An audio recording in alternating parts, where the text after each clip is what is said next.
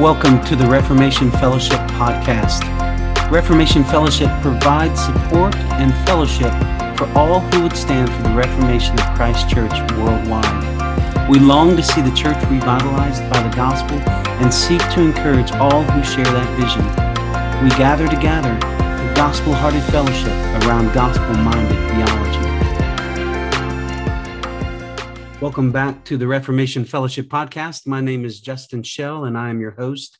We have a special conversation for you today that I am excited to share because it's all aimed at encouraging the heart of pastors.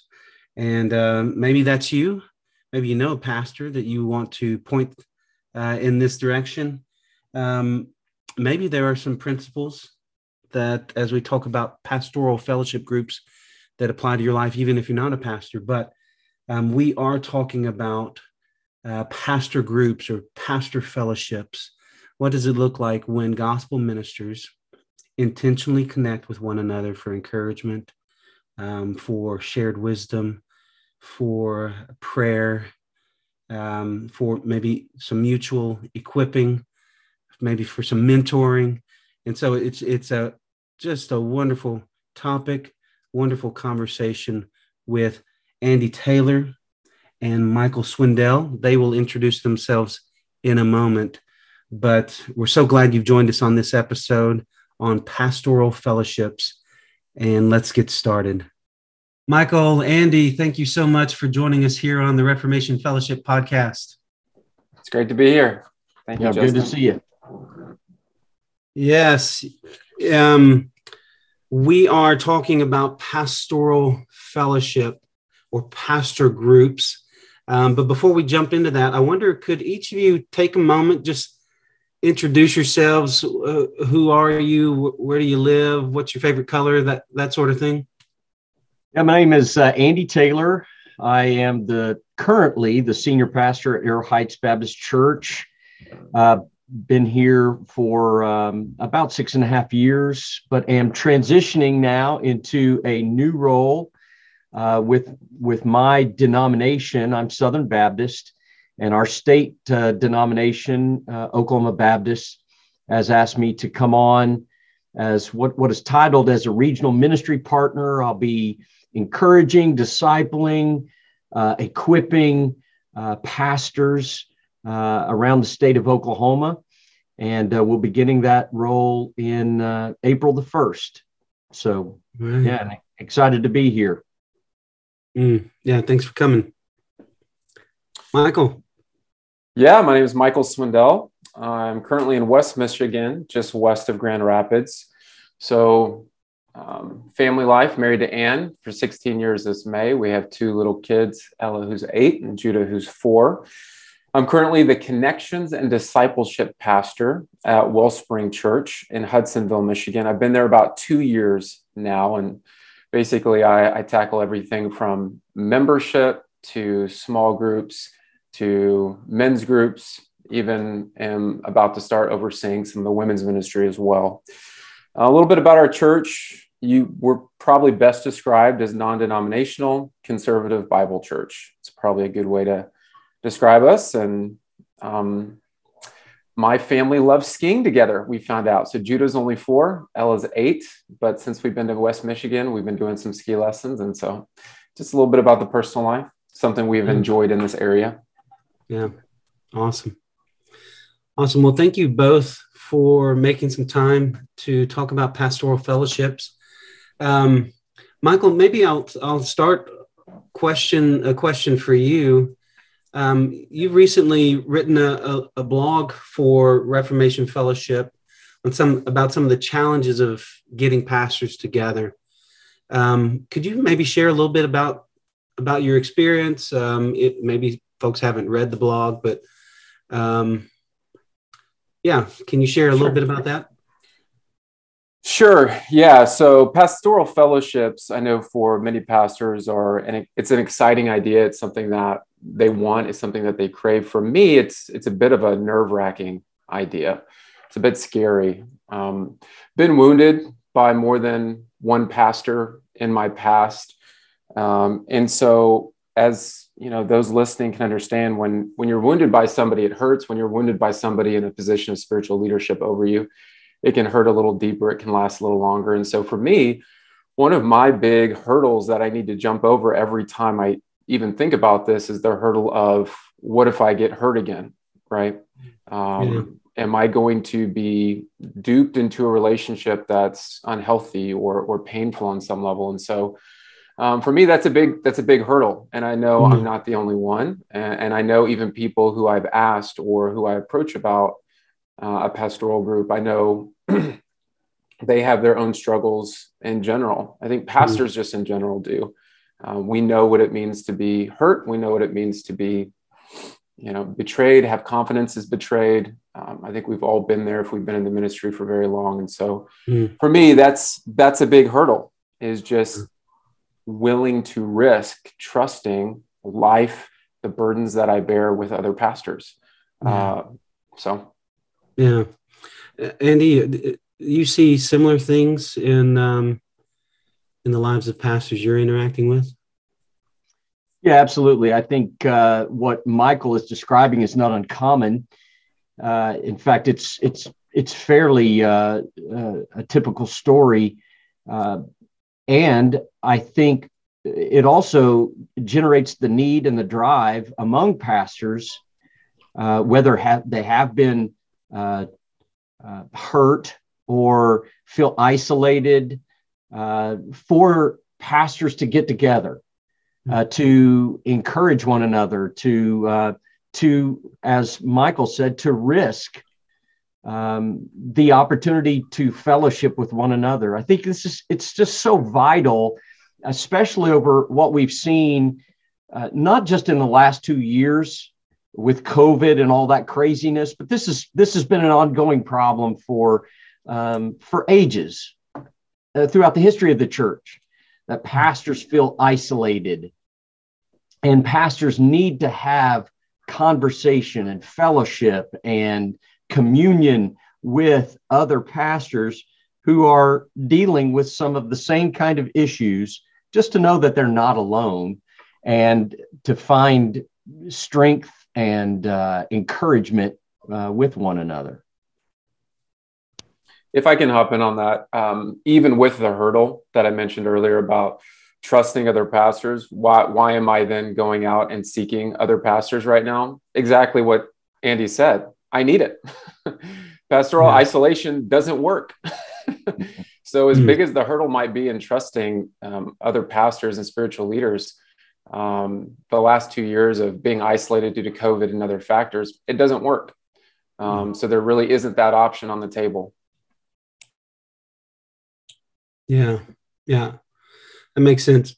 Um, Andy, could we you know, looking at your context as you maybe within your denomination or, or in the city there or, or across the state, um, what are some signs you're seeing um, that maybe are signs that there there's a need for more of this? Yeah, I think um, we're seeing not only uh, younger pastors who are desiring to get together for the for the sense of of mentorship mm. and uh, being equipped in maybe some of the things that uh, that young pastors deal with coming into a church kind of idealistically and then uh, you know sometimes getting slapped in the face with reality mm. and and the desire to have an older more experienced uh, man come alongside them but i think what we're also seeing uh, just in in men who have who have been reaching out uh, to us uh, is that uh, past seasoned pastors who've been around mm-hmm. for a while, who have the battle scars of church and the joys of experiencing uh, the beauty of the gospel in in the midst of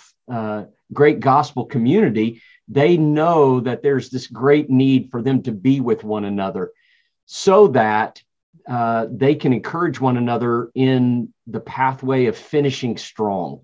Mm. Uh, so I, I, think we see it across the board um, regardless of age, denomination, experience. Uh, pastors want to be uh, encouraged and challenged and loved with other pastors. Mm. Yeah.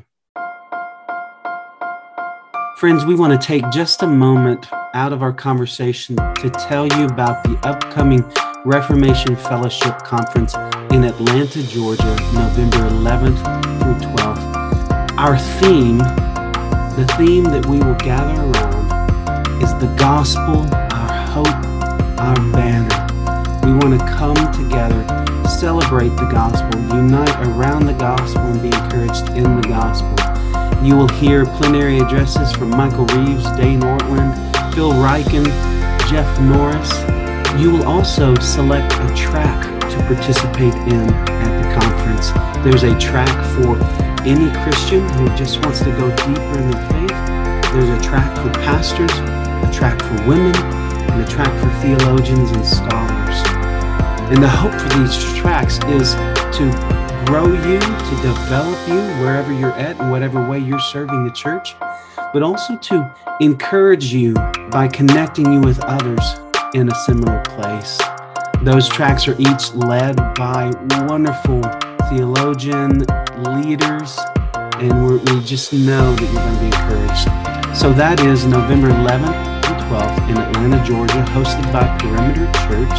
It will be the first Reformation Fellowship conference in the U.S., and we will gather around the gospel, our hope, our banner. Everything you need to know, you can find at reffellowship.org. That's R-E-F fellowship.org. We hope to see you there. Yeah, so there's the uh, an aspect of for the younger pastor, maybe it's I know there are things seminary didn't teach me.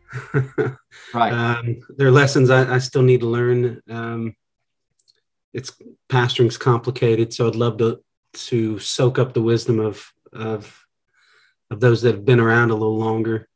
Um, but but for others who have been around a while, they need that fellowship. They need the encouragement, maybe some accountability uh, as they as they seek to finish strong.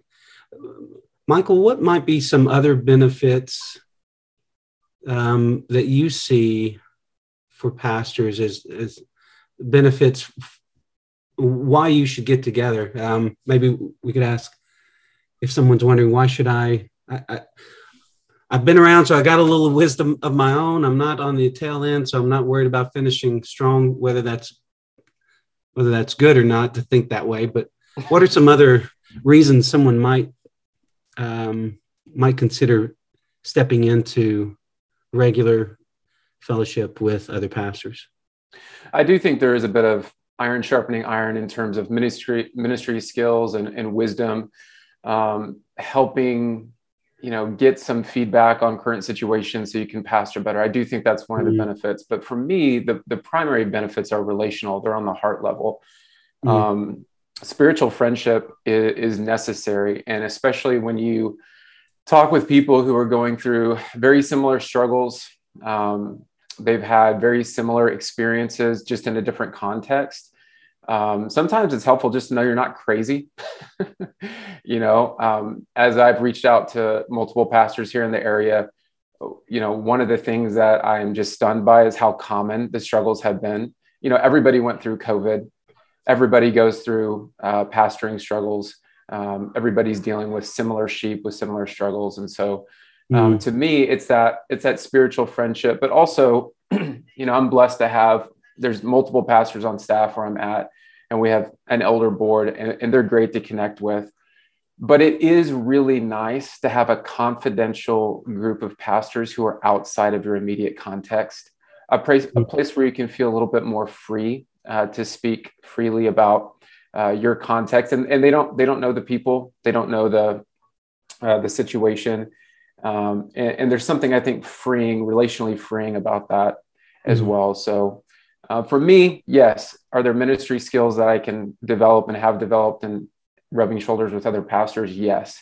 But for me, it's primarily the heart issue. It's mm-hmm. getting filled up with spiritual friendship from people who are like hearted and like minded in the faith. Yeah, yeah, great. Justin. If I could just jump in on that, I, I I love what Michael is saying right there, and I think this is probably uh, the number one, uh, the top priority that we have seen uh, mm-hmm. here in Oklahoma about pastors wanting to be together. It's just encouragement uh, mm-hmm. to to have spiritual friendships.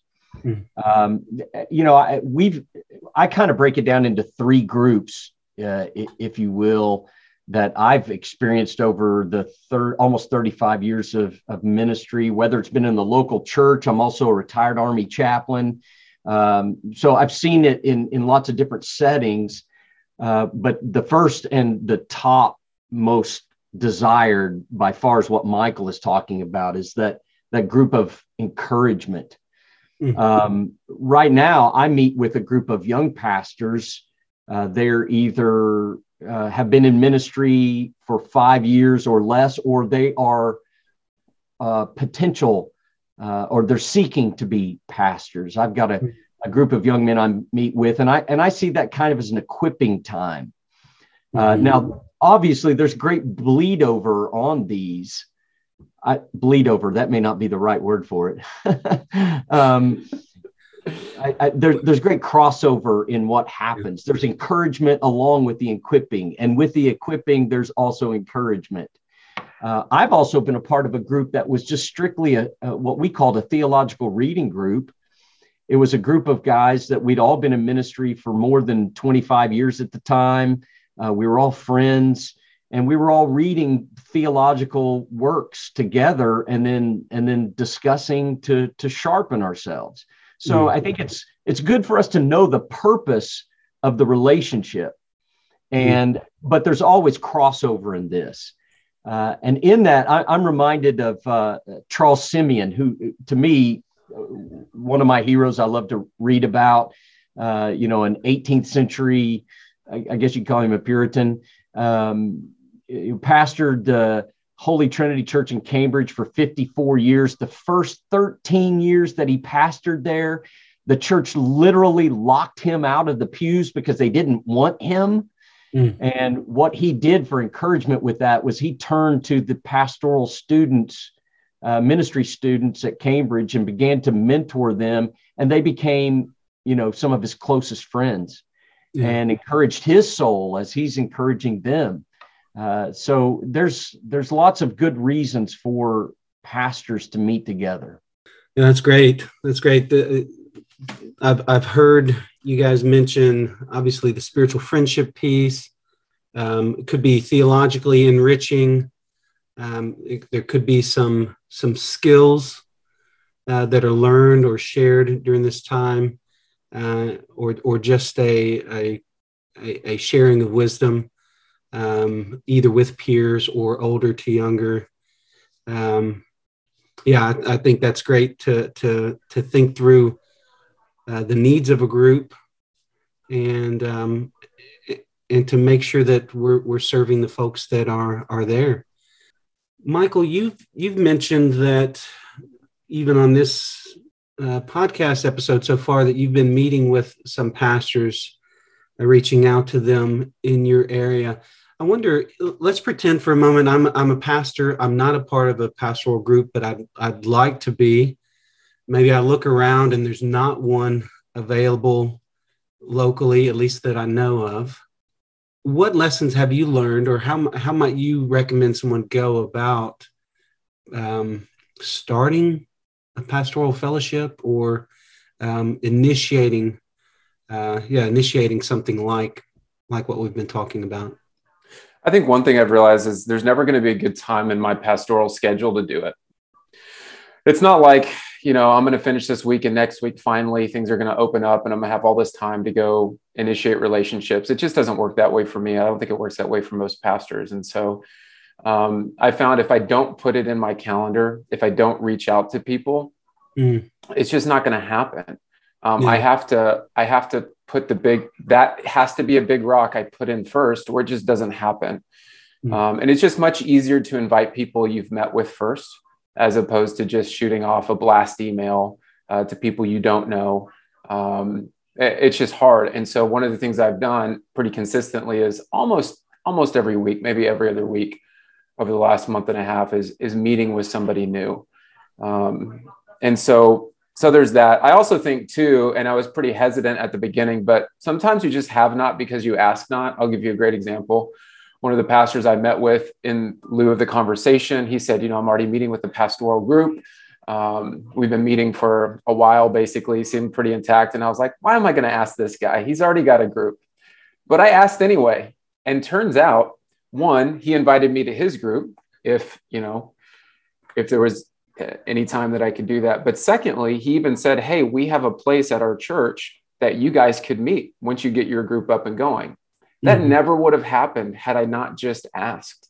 Mm-hmm. And I think sometimes, at least at least for me, and we've already talked about my hurdles at the beginning, but for me, that ask is a big deal. And so just having the gumption to do it, to mm. just say, We've met, I appreciate who you are, I'd love to get to know you better, um, and not mm-hmm. being afraid of that ask. So for me, sometimes you have not because you ask not. Um, yeah. So that's what I would say. Yeah. Yeah, wonderful. Yeah, Justin, I'd, I'd sum this up in one word food. food. Everybody like a, a, true Southern Baptist. yeah, that's right. Every everybody has to eat. You eat twenty plus meals a week. Uh, you know, every every disciple making encounter, and I, I'm going to link those two together here. Every disciple making encounter in the Gospel of Luke is either going to centered around or coming from a meal. Everybody has to eat. Yeah. Uh, so, uh, you know, generally when I want to do this, the how to for me is to say, hey, would you come have lunch with me? I want to discuss something with you. Yeah. And um, and and because we are busy people, pastors are incredibly busy people. This is why they need it. This yeah. is why they need that fellowship to slow down over a meal you know, over some chips and salsa at your favorite Mexican restaurant. Mm. Uh, and, and maybe even, you know, this might even be the opportunity to say, let me buy you your meal. Let, let me, let me buy lunch for you. Yeah. Uh, I think that this is just a great way for us to get together, to slow down, to be away from all of the things that are going on. And um, I think it, mm. I think a great place is food, man. Yeah. Yeah. yeah. Well, I wonder how much busyness is um is almost as much a hurdle as as the fear of vulnerability for a lot of pastors as well. They're just so busy. Mm-hmm. Um, and, and, that's not to stand over in judgment. Um, they have a lot on their plates. Um, but as as you guys have both made a, a, a strong argument for it, such a need. It's such a need, and um, and it's not going to happen if if uh, we don't prioritize and take initiative to make it happen. So, yeah, no, that's good. That's good, and, and we all love food, so I'll say amen to that. Um, Andy, you had mentioned earlier you're transitioning into a role that's um, in many ways, the the primary uh, task on, in that role is to develop younger pastors, encourage those that are already in the pastorate to keep to keep going, some equipping. So this is this is kind of becoming your full time job. As you look at kind of the landscape, the the landscape. Maybe we can edit out my landscape, um, but maybe not. We'll leave it in. We're we're all being vulnerable here. Um, as you look at the landscape of pastor groups, or or maybe just some of the needs you see, what would you say are some of the best practices you've seen, or, or uh, whether that's in Oklahoma or you've maybe looked at other states or other countries, maybe you've looked at the past. Um, some of the best practices you've seen in developing these kinds of groups? Yeah, you know, it's uh, it's real interesting. This is something that we've talked about here quite a bit, and and even almost with reservation talking about best practices because there's this th- there is this um, this concept that boy if that worked for them that's what's going to be best for us i think sometimes the best thing for us to do is get together with some guys and say hey wh- what do you want out of this? What what's yeah. what do you need? What what is this what's going to be good for you with this?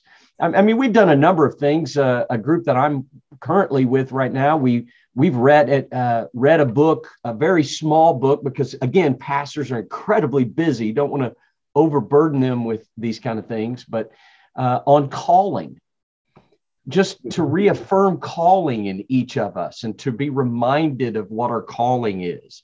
Yeah. Uh, sometimes we get together and we just maybe read the scriptures together and discuss it.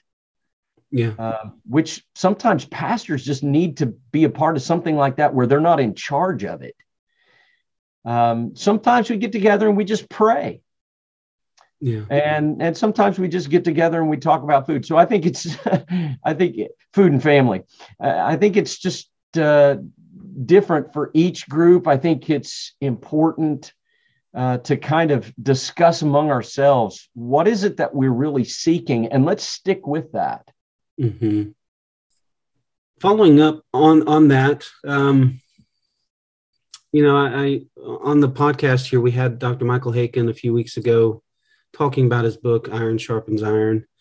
And in that, he unpacks a friendship, um, a 19th century friendship between uh, uh, a couple of pastors and the, the fruit in their own lives and in their ministries from it. Is there, uh, and Andy, you mentioned Charles Simeon, and feel free to, to, to share more about that, but is there an historic or perhaps even a current, a modern example of this sort of fruitful friendship that you look to um, as as a model or a, as encouragement? Not that we're going to take it and replicate it somewhere, but um, that you say that's the kind of experience that I hope every pastor can have. Yeah, I mean, I I, I do uh, look at Dr. Haykin's book and see, you know, the friendships that Andrew Fuller had I think those are, uh, I think it's good for us to see historical models of this. Uh, Simeon uh, definitely had uh, uh, friendships uh, with, I think his name was Henry Veach and his son John, or it might be the other way around. I can't remember right now.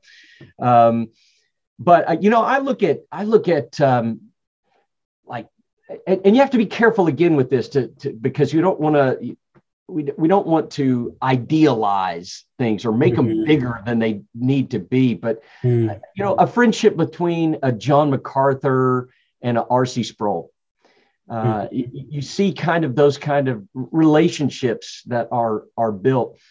Um, but we, we see what happens on, on the screen or we see what, what is given to us, but we don't see what's, what's behind the scene, those phone calls, those text messages, those emails, uh, you know, in in in our modern day setting between pastors that are just vital for encouragement and uh, just to, to, be reminded, hey, I've got a brother that's out there. He's doing the he's doing the fight like I am, and uh, and and and we can strengthen one another. Be an, an Aaron and a Hur for Moses. Uh, to hold up those arms and to care for one another. I, I think it's just in, encouraging for us to know that this is a good thing to have. Yeah. Yeah. Yeah, Michael, anything to add there? I would just say again, I didn't have the text messages or the emails, but part of my seminary training was at Covenant Theological Seminary in St. Louis. Mm-hmm. And one of the things that was really sweet to watch is those men and the way that they honored one another, loved one another. It was sincere, it was real. Um, I loved watching them. Most of the classes at Covenant were team taught. There was two professors teaching every class. And so you got to see some of that friendship play out in that classroom mm. setting. And it was wonderful to watch. It was wonderful to see.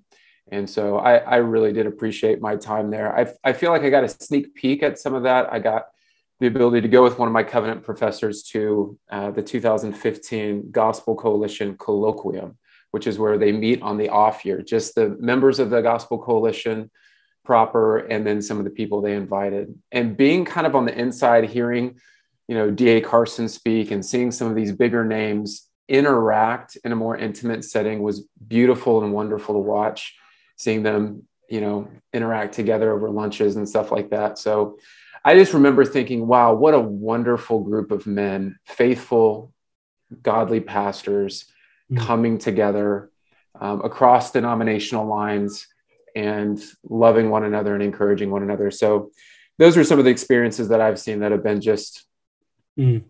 inspiring on some level. And you know again not knowing all the ins and outs of those relationships something to say i want to be a part of groups like that um, mm-hmm. in my life. Yeah. Yeah. Awesome justin I, I would just add to what michael just said right there is is um, something that's probably should be obvious to all of us but it's not always is that uh, it, it, will take intentionality on our part mm. uh, be a friend to someone else. Yeah. And, and this is the how to.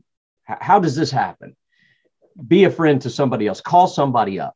Mm. Um, somebody that you went to seminary with, like Michael said. I, I know for me in my doctoral work at, at the Master's Seminary, um, there are two guys, two or three guys that I, I'm still very close with. We still, you know, we WhatsApp with one another just to check on each other and see how we're doing. Um, you know, be a friend with a missionary, uh, you know, somewhere who who really needs who who is isolated in some ways, mm. and and share with one another. Um, I think the intentionality, just to say, you know what, I'm I'm going to initiate this. I'm not going to wait for somebody to do this for me. I'm going to do it for them, and that's how these things get started. If I can add to that, one of the things you said, you, you talked about the WhatsApp. I just want to say that whether it's a Voxer app, Marco Polo, WhatsApp, these communication apps are can be used as godsends.